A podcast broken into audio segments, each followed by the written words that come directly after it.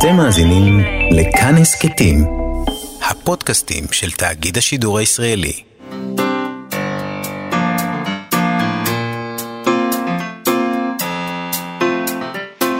מה שכרוך עם יובל אביבי ומה יעשה לה.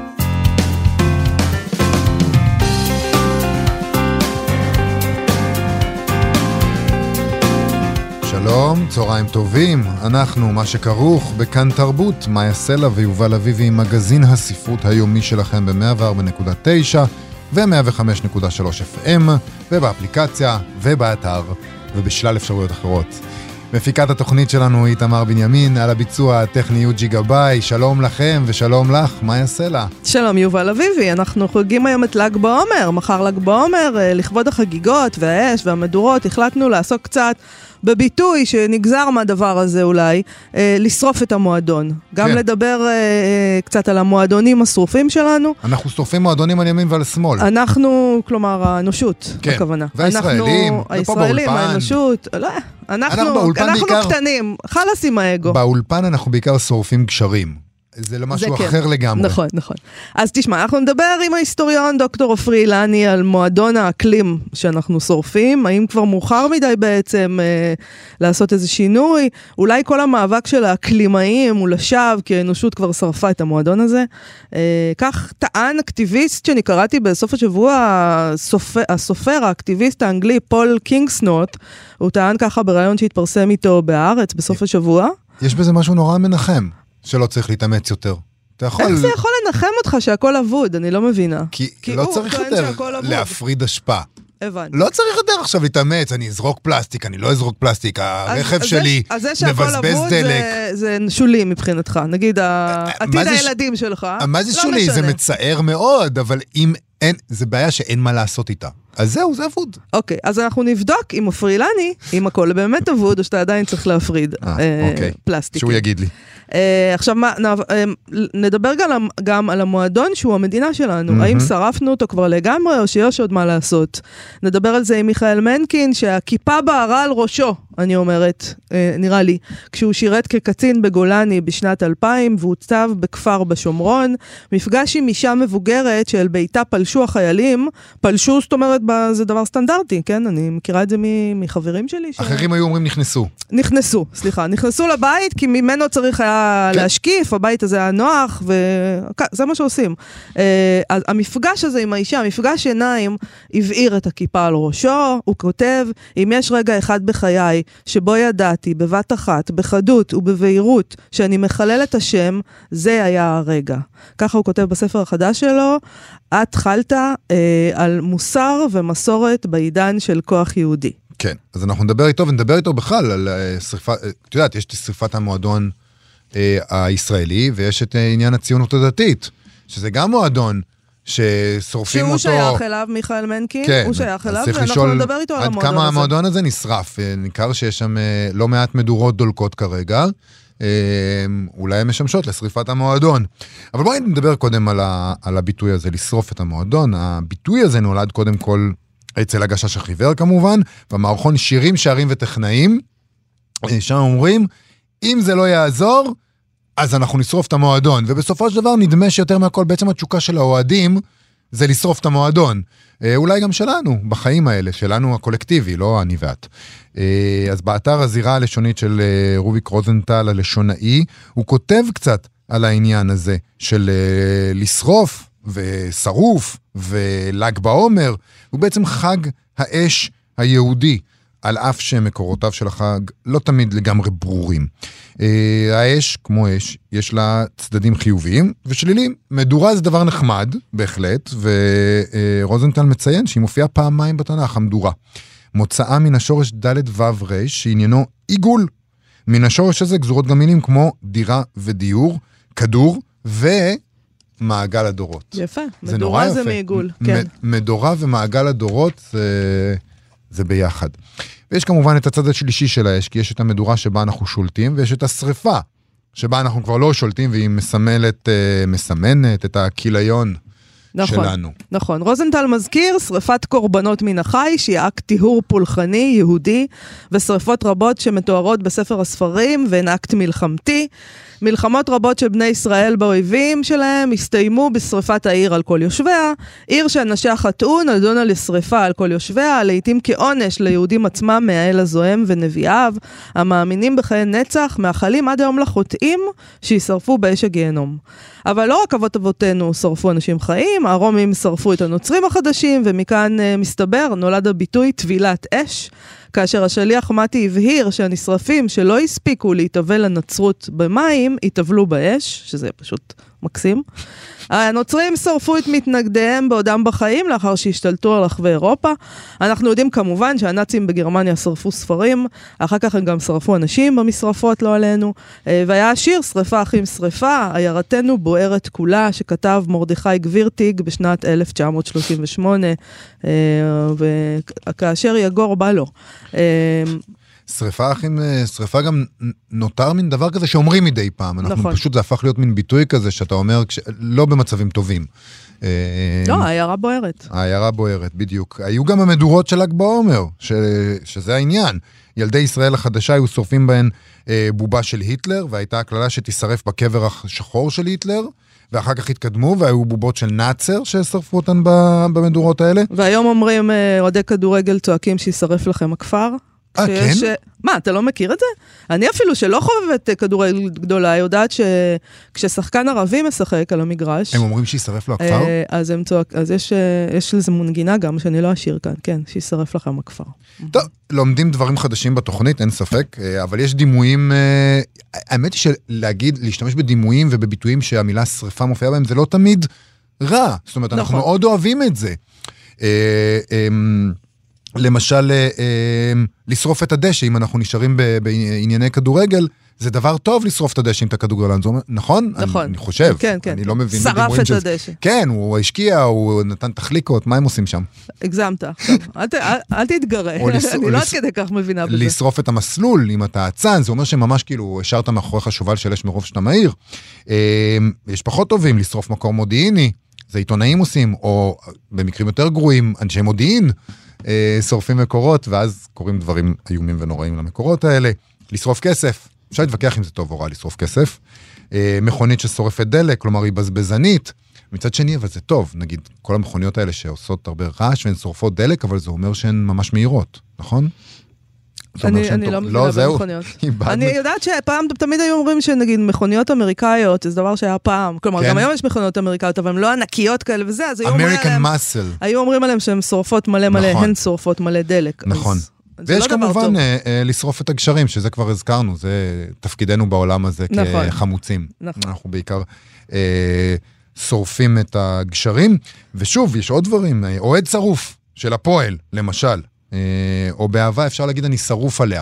אני גם שמעתי שעכשיו במקום, אה, זה לא קשור כל כך, אבל שבמקום אני חולה עליה, אומרים אני בריא עליה. כי חולה זה דבר שלילי. אוי ואבוי, אני להגיד- מעדיפה את אני חולה עליה, אולי, אה, איך, או את מה, אני מת עליה, מה ההפך של אני שרוף עליה? אמ, אני מימי עליה, אני- רטוב עליה. אני רטוב זה נשמע עליה. נורא, כן. אה, אני מטף עליה. כן. מעולה. יופי, ממש הלכנו לכיוון טוב. יש אה, מילים שקשורות לבעירה ולדלקה. אנחנו יכולים להיות מדליקים או דלוקים על... אתה לא יכול להיות מדליק יותר, רק אנחנו יכולים להיות מדליקים, כי אנחנו זקנים, אף אחד כבר לא אומר את זה. אנחנו יכולים להיות דלוקים על מישהי או על מישהו, שזה גם כן... או שאנחנו יכולים להיות דלוקים על משהו. אה, נכון. זה, עוד אומרים דברים כאלה? לא יודע, אני כבר, אני כבר לא שייך לעולם של הסלנג. ואם אנחנו נדחפים, אז אפשר לשאול אותנו מה בוער. בקיצור, זה מאוד שימושי העניין הזה של השריפה והאש, ואנחנו אה, נמשיך לדבר על העניינים האלה של אה, שריפות, אבל עוד מעט מכיוונים קצת אחר. נבדוק את אה, איך אנחנו שורפים את המועדונים. אין יותר מועדונים.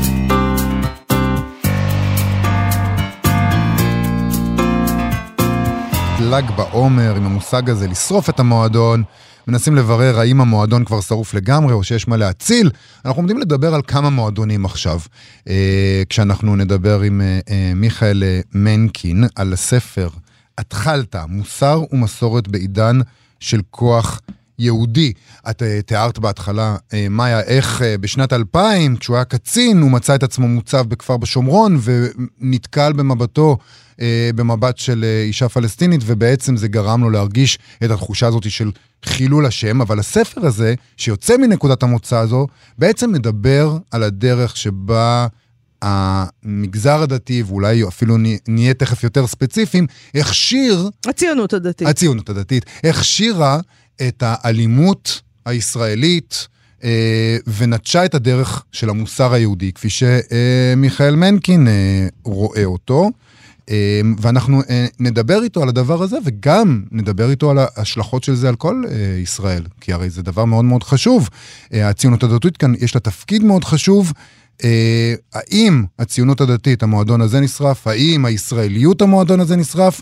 נשאל עכשיו את מיכאל מנקין, מנכ"ל תוכנית העמית, העמיתים של השותפות ומחבר הספר התחלת. שלום לך, מיכאל. שלום, צהריים טובים. אז אה, בוא נדבר על הרגע הזה. אתה כותב על מוסר ומסורת בעידן של כוח יהודי. אה, ספר על הרגע ההוא שבו אתה מרגיש אה, את הכיפה קצת בוערת לך על הראש. אפילו שהיית עם קסדה והיא לא ראתה את הכיפה. ככה אתה כותב. אה, נכון, אז, אה, אז הרגע הוא אחד מיני רגעים, אה, נראה לי רבים בשירות, ברגע הספציפי הזה, וגם שאני ראיתי את אותו אישה שהשתלטנו על הבית מולי, אבל גם הייתי באמצע להשתין, אז היא בעצם ראתה, ראתה אותי ממש... מופשל ממש, מכנסיים. מופשל מכנסיים, ואני חושב שהמובכות שלי, אה, מחד, וה, והבוז, אה, גועל אה, שלה מאידך, כאילו נקודות שמאוד זכורות לי, ויש איזושהי, נראה לי, הנחה או הנחת מוצא של בן אדם שגדל ב...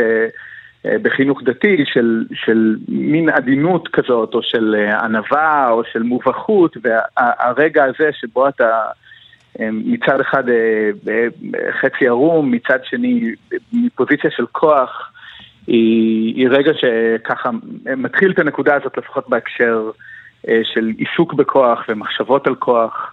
אה, ומה הן אומרות היום בהקשר הישראלי. והשאלה שאתה שואל פה בפתיחה זה בעצם איך להיות יהודי בישראל? איך? איך עושים את זה? כלומר, ב, ב, ואני, אוקיי, זה יהיה קצת, אתה כתבת ספר שלם על זה, אבל בוא, בוא, נ, בוא ננסה לענות. בשתי מילים, איך להתנהג. איך להיות יהודי בישראל, וגם מה, מה קרה לציונות הדתית. הציונות הדתית הלכה למקומות שאתה לא שם, אבל היא הלכה, היא הלכה מהמקום שבו אתה עומד. אם היא הייתה, כן, פעם הייתה.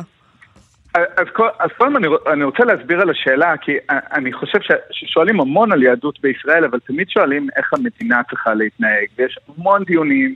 אצל חילונים ואצל דתיים על מה זה אומר להיות מדינה יהודית ומהי מוסר של מדינה יהודית, והאמת שהשאלה הזו אה, מעניינת אותי מעט.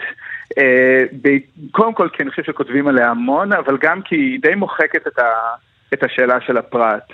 ויש מעט מאוד עיסוק, להגיד יש מדינה, היא יכולה להתנהל בכל מיני צורות, אבל השאלה מה אני כ, כפרט בתוך המדינה הזאת, עם, עם, עם המטען אה, התרבותי והדתי שלי, איך אני אמור להתנהל בתוכה, אה, ושם לדעתי יש אה, תשובות או עיסוקים מאוד מעניינים במסורת היהודית ובשאלות של איך, הם, איך בן אדם אמור להתנהג, מה, מה, מה המידות שבן אדם דתי אמור לסגל לעצמו. יש סוגה ספרותית ענפה של ספרות מוסר נכון. לאורך, לאורך כבר יותר מאלף שנה. אה, ואני חושב שבאופן מאוד מטריד, היא, היא כמעט ולא מופיעה מופיע היום בשיח על מוסר ואתיקה בהקשר הישראלי. אז מבחינתי זה, זה חינוך אה, אה, עצמי, לרוך, לחמלה, אה, לשימוש בכוח, רק כשאתה אה, באמת נדרש לסקפטיות עמוקה אה, לגבי כל סוג של אלימות, אה, ובעיקר אה, לסוג של הרהור מהצד. אני חושב ש...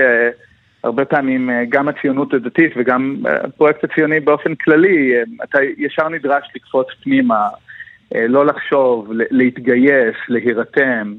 ויש משהו בכתיבה הדתית המסורתית שאומרת, חכה שנייה, רגע, אה, בוא נחשוב, אה, זה אפילו לא, זה אפילו לא פוזיציה של התנגדות. אבל זה בדיוק, אקטיבית. אבל זה בדיוק העניין, העניין הזה של אה, אה, לא לחשוב ולפעול, זה בדיוק מה שהוביל אותנו, ואולי את, אותנו כישראלים, את הציונות הדתית, לתחושה שבאמת יש לנו, הקרקע בוערת לנו מתחת הרגליים עכשיו, הכל נראה לנו כאילו עומד להתפרק, ו, והתחושה הזאת היא שבאמת מוכנים לעשות מעשים בלי לחשוב עליהם את המחשבה המוסרית הזאת מלכתחילה. בלי לחשוב על ההשלכות שלהם, וההשלכות שלהם עכשיו, אנחנו רואים אותן, הן מאוד מאוד חמורות, אפילו מבחינת הציונות הדתית. זאת אומרת, אתה רואה איך הציונות הדתית נראית היום, מן הסתם אתה לא, אתה, כ, כמי שהגיע משם, רואה קשר בין ההתנהלות בעשורים האחרונים לנקודת השבר הנוכחית. לא, אבל גם אני לא, אני לא הייתי עושה להם את ההנחה הזאת של אה, הם, הם, הם לא חושבים, על- הם חושבים, יש להם רבנים שמדברים בכוחנות. גם נכון. זה, זה, לא, זה לא רק פשוט אנשים לא חושבים ומתנהלים בכוחנות. זה נכון, חלק מהספר מדבר על איך שהרבנים עושים פעולה אקטיבית כדי לעורר את הבעירה. נכון. כן. אז רגע, אז, אז, אז, אז אני גם אומר ש, ש, ש, שאני לא, לא רק גדלתי, אולי בשולי הציונות הדתית, אבל, אבל בשולי, בציונות הדתית, ואני גם עדיין במובנים שם, במובנים מסוימים שם, במובן הזה שהילדים שלי במוסדות של הציונות הדתית, אני מתפלל בבית כנסת בציונות הדתית, כלומר זה חלק מהאוכלוסייה שאני נמצא בה.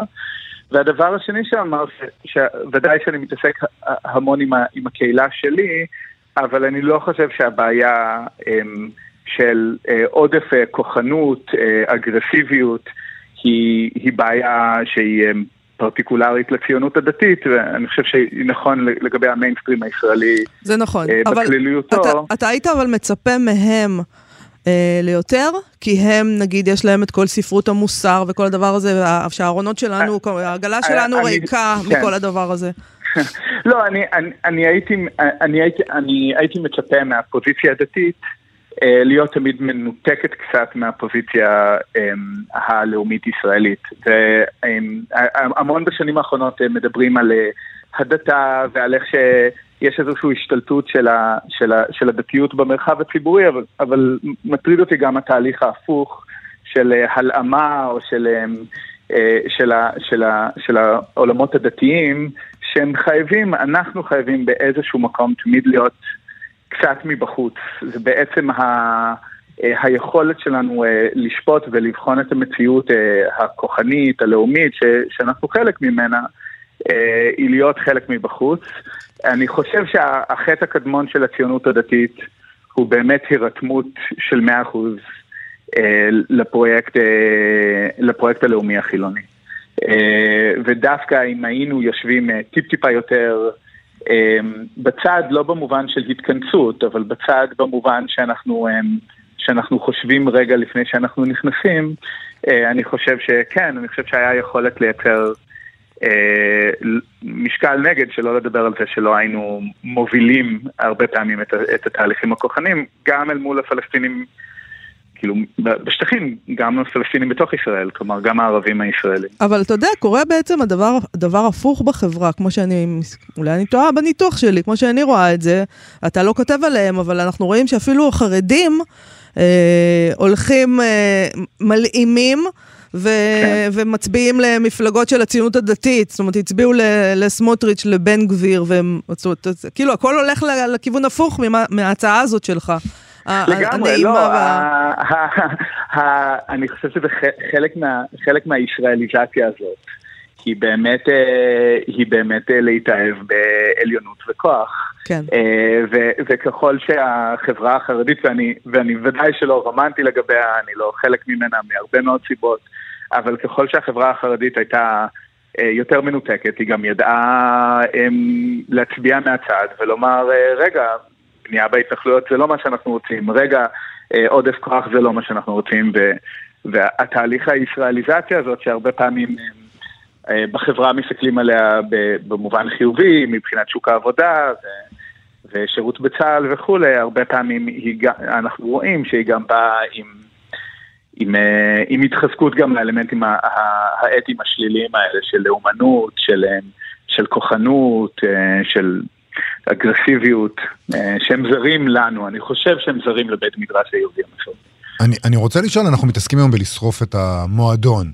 האם המועדון כבר שרוף? כן, יש סיכוי. אה, כי, כי התהליך שאתה מדבר עליו הוא תהליך ממכר. אנחנו כולנו מכירים את הכתיבה על היופי וההדר של האלימות הגדולה הזאת, ועד כמה זה קשה לצאת מזה ברגע שאתה מתנחל בתוך הדבר הזה. לא, וגם צריך להגיד, אתה, אני חושבת שאתה, אפשר להגיד עליך שאתה יוצא דופן בתוך הדבר הזה, אבל בתוך הציונות הדתית, היית מנכ"ל מולד, היית מנכ"ל שוברים שתיקה, אתה, דמו- אתה אדם יוצא דופן בתוך העמך שבו, ש- שבו אתה יושב. אבל מה, ש, מה שמיכאל אומר, ונכון, יוצא דופן, הולך ויוצא דופן גם בתוך הישראליות, ולא רק בתוך הציונות נכון. הדתית. אם אנחנו מסתכלים על ההצבעה בבחירות האחרונות, השמאל הוא קטן. אז האם המועדון שרוף? הם, כאילו השאלה מה טווחי הזמן, היופי, היופי, היופי בנקודה הדתית העל-זמנית, היא ש- היא שאתה בוחן דברים, אה, אתה בוחן דברים אחרת, ו- ו- ואני חושב שיש בזה אה, אמת גם עמוקה, ש... שאני לא, אני לא נאיבי, וודאי שהספר נכתב אה, לא רק מתוך אה, אה, תסכול, אלא מתוך הבנה ש, ש, של, של מיעוט. אני לא יודע אם אני יכול לשרוף את המועדון או, או שהמועדון שרוף, אני יודע בהחלט, אני, אני בהחלט מזהה מתי המועדון מנסה לשרוף אותי, אה, ומתי אני בחוץ ומתי דוחפים אותי מחוץ לגדר, כן. חוויה כמובן אה, אה, לא פשוטה. אה, אבל, אה, אבל, אבל, אבל אני חושב, שוב, אני חושב שספר דתי או, או נקודה, נקודת אה, מבט דתית היא, היא באמת אה, משתדלת להיות קיצונית במובן הזה שהיא באמת שואלת מה אלוהים רוצה ממני. ו, וברגע שאתה נדרש לשאלה הזו, אז מידת הפופולריות הופכת להיות פחות רלוונטית. והיא גם מאפשרת, היא מאפשרת הרבה מחשבה שה, ש, ששאלות של פופולריות לא, מאפשר, לא מאפשרות. היא מאפשרת דמיון ש, ש, שפרגמטיות לא מאפשרת. אני רוצה לשאול אותך לסיום, למי הספר הזה מיועד? כלומר, האם אתה, יש לך איזושהי תקווה שבני הציונות הדתית יקראו אותו ויגידו לעצמם, רגע, שנייה, בוא, בוא נעצור שנייה. אוי ואבוי, מה עשינו? מה, מה עשינו כאן? באמת, כי, כי אתה קורא אותו, תקשיב, זה יכול להשפיע, אולי אתה, יש לך תקווה שזה ישפיע גם.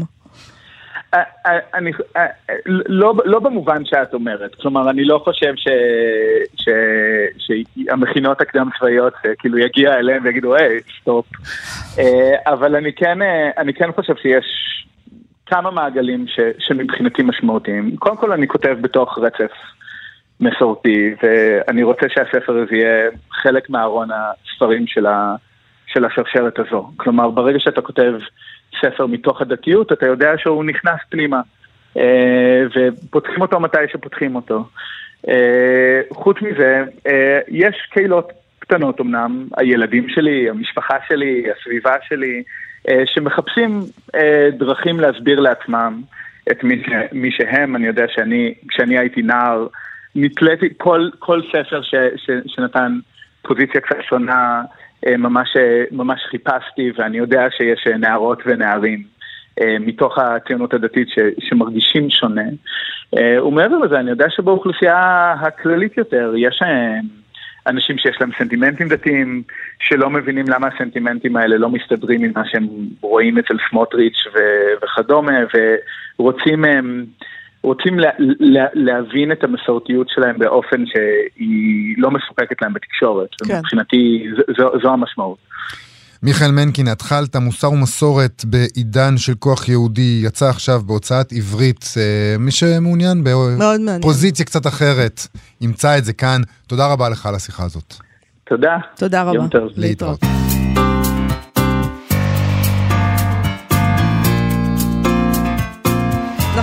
ל"ג בעומר היום, אנחנו מנסות לבדוק מה קורה עם המועדון, האם כבר גמרנו לשרוף את המועדון, או שאולי יש עוד סיכוי למועדון הזה. בסוף השבוע האחרון קראתי כתבה בעיתון הארץ, הכותרת זעקה, האקטיביסט שהתפכח. רוני דורי אה, ראיינה את הסופר האנגלי פול קינגסנורת', והיא הגדירה אותו כנביא זעם בעל כורחו ולהנאתו. ולהנאתו, שייסד את הפרויקט הספרותי האקזיסטנציאליסטי ההר הקודר, חווה התעוררות רוחנית והוטבל בכנסייה האורתודוקסטית הסמוכה למקום מגוריו, והוא אמר לה בריאיון הזה, ניסיתי בכל מאודי להיות אקטיביסט ולפעול כאילו עדיין אפשר לשנות דברים, אבל התחיל להתבהר לי שהגענו לנקודה שבה כבר אי אפשר לשנות. נדמה לי שזה לא התפכח, נראה לי שזה יותר מתאים התייאש. התייאש. זה לא אותו דבר. למה? יכול להיות שהוא יתפכח, ובאמת, זה גמור, זה אבוד. אבל- המועדון שרוף. זה ייאוש. להתפכח זה להגיד, אה, לא היה בעיה מלכתחילה. אוקיי, אז אנחנו נשאל את השאלה הזאת, את ההיסטוריון, דוקטור עופרי אילני, שהוא גם ממרכזי קבוצת אנתרופוקן במכון ון ליר, שעל זה אגב, ה- ה- הוא המיואש אמר שזה תם העידן. אה, התקופה הגיאולוגית החדשה הזאת של ה... עוד מעט נדבר עם עופרי נשאל. שלום עופרי אילני.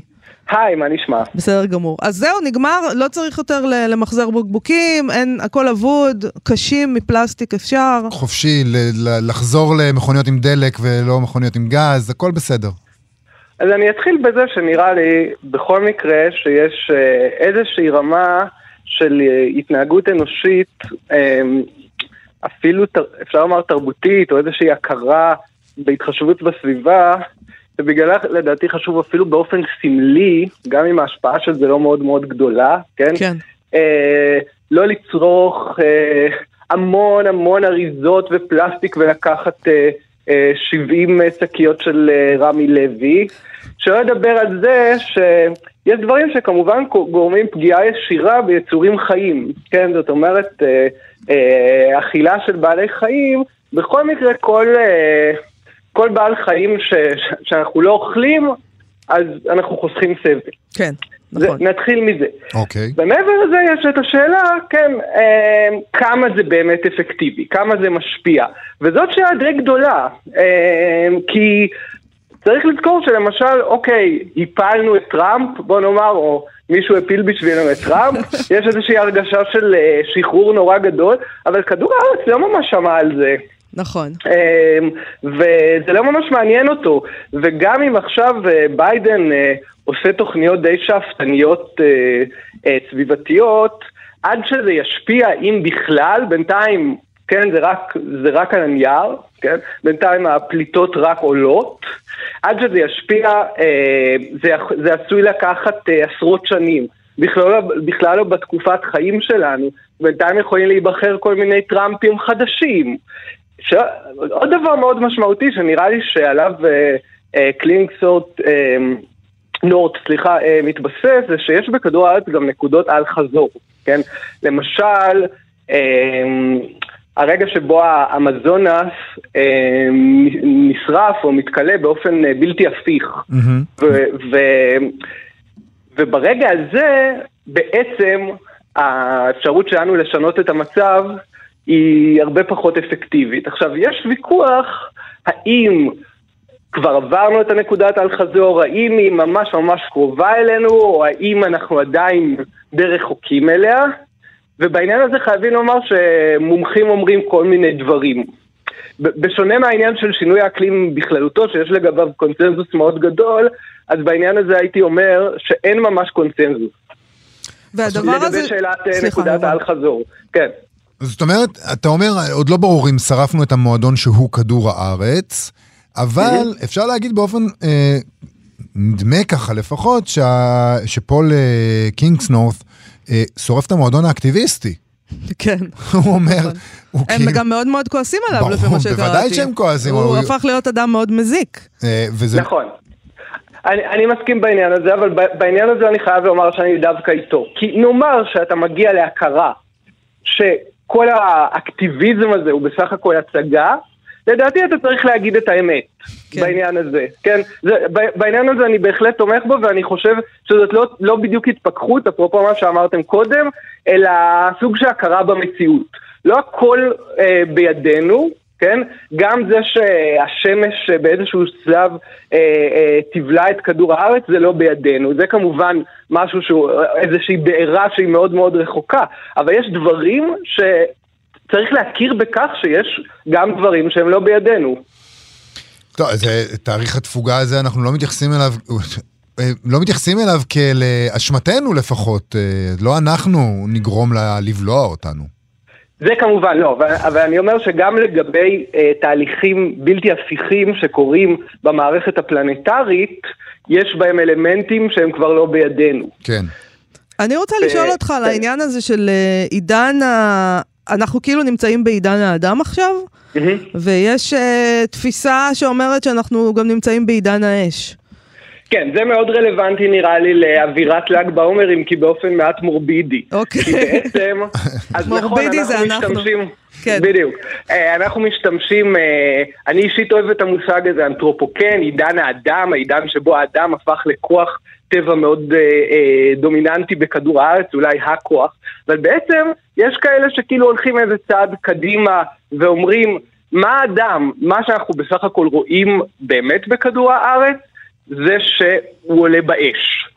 מה שרואים זה אש. כן. אה, אה, לא רק במובן של היערות שנשרפים, האמזונס, אוסטרליה, סיביר, אה, אגן אה, אה, קונגו ו, וכן הלאה, וצריך לזכור שהדברים האלה נמשכים. זה שאנחנו עכשיו עסוקים בקורונה או בביבי, זה לא אומר שהיערות הפסיקו לבעור. כל הזמן, כל הזמן יש עוד ועוד אה, בעירה. אבל לא רק זה, אנחנו גם שורפים פחם, אנחנו שורפים נפט. כלומר, אה, אנחנו שורפים גם יערות שבעצם קבורים מתחת לקרקע, וזה החידוש אולי במה שקורה לכדור הארץ בתקופה שלנו. אש זה דבר ברמה כזו או אחרת טבעי, הרי היו שריפות גם פעם. נכון. זה אפשר לומר חלק מהמחזור אה, של הטבע. אבל העניין של לשרוף את כל הפחם שהצטבר במשך מאות מיליוני שנים מתחת לאדמה, בעצם המון המון צמחים קדומים אה, שנקברו שם, ולהעביר אותו בעצם לאטמוספירה בצורת שריפה, כן? אה, בצור, בצורת אה, פחמן דו-חמצני, זה מה שקורה, זה הדבר אולי המהותי שקורה אה, אה, בכדור הארץ עכשיו. אם יבוא איזשהו חוצן שלא לא יודע שום דבר על ביבי ולא יודע שום דבר על טראמפ, ויסתכל מה קורה אה, כרגע ב- בפלנטה הזאת, הוא יגיד, המון נשרף כאן. אולי הוא. יגיד, תפסיקו כבר לשרוף את הכדור שאתם יושבים עליו, זה נראה לי לא, לא טוב. זה נראה לא טוב שאתם שורפים את הבית.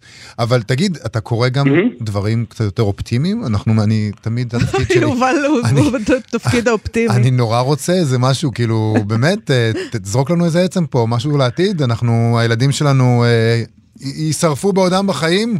מה, מה יהיה? תראו, קודם כל, יש תמיד תפניות בלתי צפויות. לא, באמת, אני חושב שכמו שיש קטסטרופות, יש לפעמים גם ניסים. לא ניסים שהם בהכרח על-טבעיים, אלא אם זה טכנולוגיות, אם זה איזשהו באמת tipping point, נקודת אל-חזור של תודעה שמשתנה. אה, והכל יכול לקרות, כן? אנחנו לא יודעים הכל, אה, ו- וכן הלאה. אה, עם זאת, אני, אני כן מקבל את התפיסה אה, של קינגסנוט שצריך בעידן שלנו לפתח איזשהו סוג של הכרה אקזיסטנציאלית לנוכח המצב הזה. ולא רק להתרוצץ ו- ולמחזר ולספור את ה... אה, טביעת רגל הפחמנית שלנו, שאנחנו לא באמת תמיד יודעים מהי. כן, לא תמיד באמת יש לנו שליטה עליה, כי אנחנו לא יודעים איך מייצרים את כל המוצרים שאנחנו צורכים וכן הלאה, כן? אמ, הוא אומר, תפסיקו צריך להתעסק- לפתח איזושהי הכרה אקזיסטנציאלית, אולי אפילו רוחנית, כן? אני לא אומר שתתנצרו ותצטרפו לכנסייה האורתודוקסית. תודה, לא. תודה על זה. אבל uh, אני חייב לומר שיש משהו בל"ג בעומר שהוא קצת ברברי מהבחינה הזאת, או לפחות בצורה שבה עושים אותו היום ב- בישראל, זאת אומרת כאילו שנוכח כל המצב הזה רצים ו- ומבעירים עוד מדורות ונורא מרוצים מזה. זה... התנהגות מדורות, ויש. כאלה שגם מנצלים את ההזדמנות ועושים על האש, זה מין שילוב כזה של ברבריות עם ברבריות. ברור, ברור, כן, כן. שזה קצת דומה ל- לאש ולזיקוקים נגיד של יום העצמאות אולי, שגם את זה אנשים אומרים אה, בואו נחגוג בצורה קצת פחות אה, לוהטת. יש את העניין הזה כן, ש... לפחות בתור איזה הכרה, הכרה מסוימת במה שקורה ואיזו צניעות מינימלית, כן? אז לרוץ ולהעביר עוד יותר אפילו ממה שצריך רק בשביל הכיף. בשנים האחרונות זה נראה לי קצת לא נעים. נכון, בוא, כן. צניעות מינימלית זה דבר שאנחנו צריכים ללמוד. מתנגד- מתנגד לזה בתוקף. אתה ברור שמתנגד, אבל אני אנסה ללמוד את זה. אה, דוקטור עופרי אילני, תודה רבה לך על השיחה הזאת. תודה לכם. חג שמח. חג שמח להתראות. להתראות. להתראות.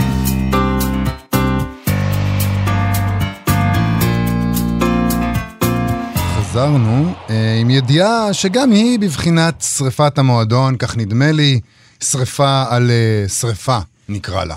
אה, מתברר שעובדים בהוצאת אה, סיימון אנד שוסטר בארצות הברית חתמו על עצומה, ובה הם דורשים מההוצאה שלא לפרסם ספרים שכתבו עובדי ממשל טראמפ לשעבר. אף אחד, זאת אומרת, הם לא רוצים, זה מדהים. על העצומה הזאת חתומים 216 עובדים, ולצידם עוד אלפי תומכים מבחוץ. לפי הוול סטריט ג'ורנל, העובדים דורשים מההוצאה לסרב לפרסם את הממואר החדש של סגן הנשיא, הנשיא לשעבר, מייק פנס. בעצומה הם כתבו כי אסור להתייחס לממשל טראמפ כפרק נורמלי בהיסטוריה האמריקאית.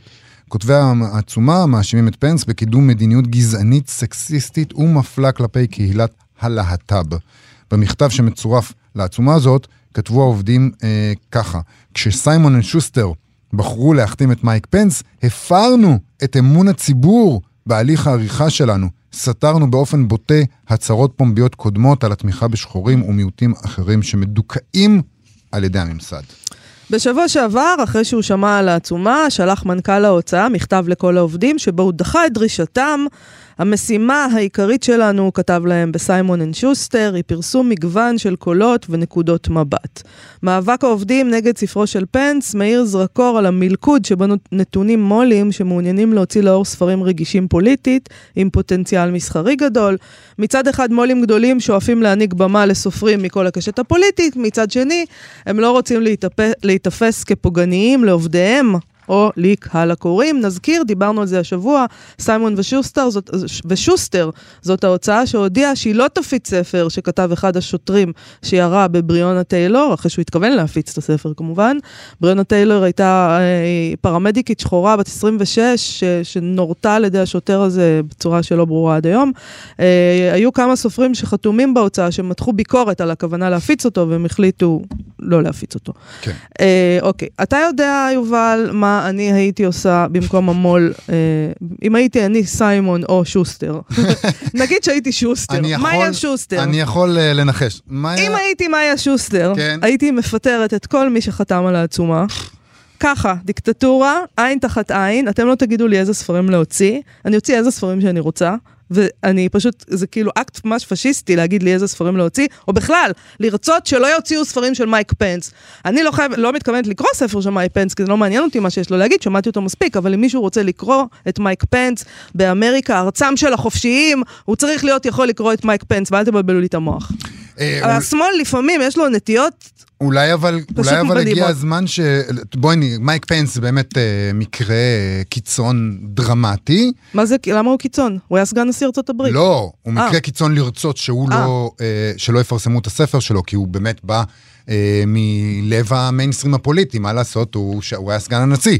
אה, אבל אולי הגיע הזמן לדבר על זה שהוצאה כמו סיימון שוסטר תב- אה, צריכה להבין שגם מבחינה כלכלית, שלא לדבר על מוסרית, להפיץ אה, ספרים של הוצאות כמו ההוצאה הזאת שבה יוצא הספר אה, של השוטר הזה, זו התאבדות.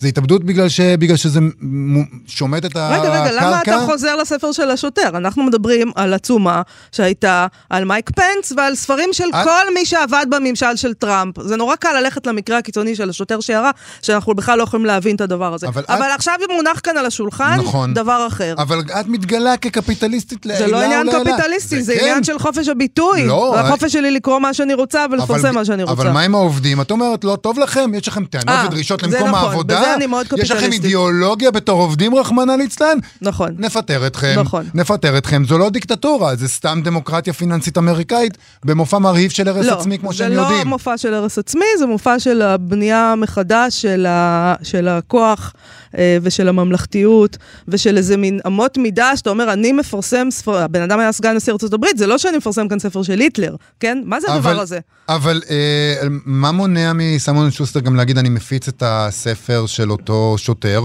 ומי שיש לך עובד שמתנגד לזה, אין בעיה, נתראה בלשכת נכון. האבטלה. אגב, אם העובד לא מרוצה, הוא מוזמן ללכת, אני- אתה יודע מה, אפילו אני לא אפטר אותו ולא אשלם לו אה, פיצויים. הוא מוזמן פשוט... מוזמן להתפטר. הוא מוזמן, הוא יודע כן, איפה זה הדלת. נהדר. הוא יודע אומרת- איפה הדלת. זאת אומרת שכל עובד שיש לו איזשהו דין ודברים ממקום העבודה שלו, זה נפתר באחת. או שהוא צריך להתפטר, או שיפטרו אותו. אה, נגיד לתקן מוסד מבפנים. אין, לא, לא, לא, יש עניין של, סליחה, אני, מה זה לתקן מוסד מבפנים? אתה בא ואתה רוצה להיות זה שקובע מה אנחנו נוציא לאור. עכשיו, על דברים הזויים שהם אמורים להיות ממש, מה זאת אומרת? אה, זו ספרות שאותי לא מעניינת, כן? אנשי ממשל שעכשיו יכתבו ספרים, לא אכפת לי מזה. מה עם ספר של טראמפ? כמובן שצריך להוציא ספר של טראמפ. הוא היה נשיא ארצות הברית. תחשוב איזה צביעות זה, הבן אדם הזה היה נשיא ארצות הברית, הוא נכון. קבע שם הכל. אפילו טוויטר לא אנחנו- הסכימו לפרסם את הציוצים שלו מרוב שהוא היה פוגעני ושיקר. טוויטר, בזמן שהוא היה נשיא, פרסמו את כל הציוצים שלו. זה הצביעות של הקפיטליזם, אם אתה כבר רוצה. שכשהוא איבד את כוחו, אז הם פתאום חסמו אותו, בחייך. זה פשוט, אתם, גם אותך הייתי מפטרת על הדברים שאתה אומר עכשיו, אבל אין לי יכולת כזאת, וזה מזל. למרבה המזל. אין לי שום כוח, אין לי עובדים. ניסית לפטר אותי בדיוק, מספר זה נחמד. פעמים. זה נחמד שאין לי שום כוח. אני- בוא, ב- לקראת סיום נמליץ קצת על אה, דברים לסוף השבוע הקרוב. נכון. קצת אה, אירועים. נכון, מחר, יום חמישי בשעה שמונה בערב, תתקיים השקה לספר ללמוד את ביון, פירוש לספר ללמוד מן הניסיון של חני בירן ואמנון פוד, בהשתתפות אה, יולנדה גמפל, גילית הורוביץ, רוני עמיאל ואמנון פוד וחני בירן בעצמם. זה יקרה בזום של חנות הספרים. אה, זום, כמה. מיושן. מה זה? זה הכי אה, אנתרופוקן, אה, זה כבר נכון. לא עידן האש. בדיוק. מחר בתשע בערב, ברחבת הסינמטק בחיפה, יתקיים ערב שירה, ממש ברחבת הסינמטק בחיפה, גופה. ערב שירה משיבים אש לרגל ל"ג בעומר, של spoken word ושירה בעברית ובערבית. השתתפו שם יעד אבו שמיס, נועה אבנד, ניסן אליהו כהן ואיתמר בריל, פידה זידן, איבה מונדיר, יונתן קונדה ולאור רובין. ובמוצאי שבת, בשעה שמונה, במזקקה בירושלים, יתקיים ערב השקה לבמות, ספר השירה הראשון של ניסן אליהו כהן, בהוצאת טנג'יר, דיברנו איתו פה אצלנו. אה, השתתפו בהשקה הזאת שלומי חתוקה, שי שניידר אילת, שונטל כהן והני זוביידה. כל דבר הזה, כמו שאמרתי, מוצאי שבת, שמונה במזקקה בירושלים. ולנו אין ברירה אלא לסיים את התוכנית, למרות שהיינו רוצים לשבת פה ולפטר עוד ועוד, עוד שעה שלמה.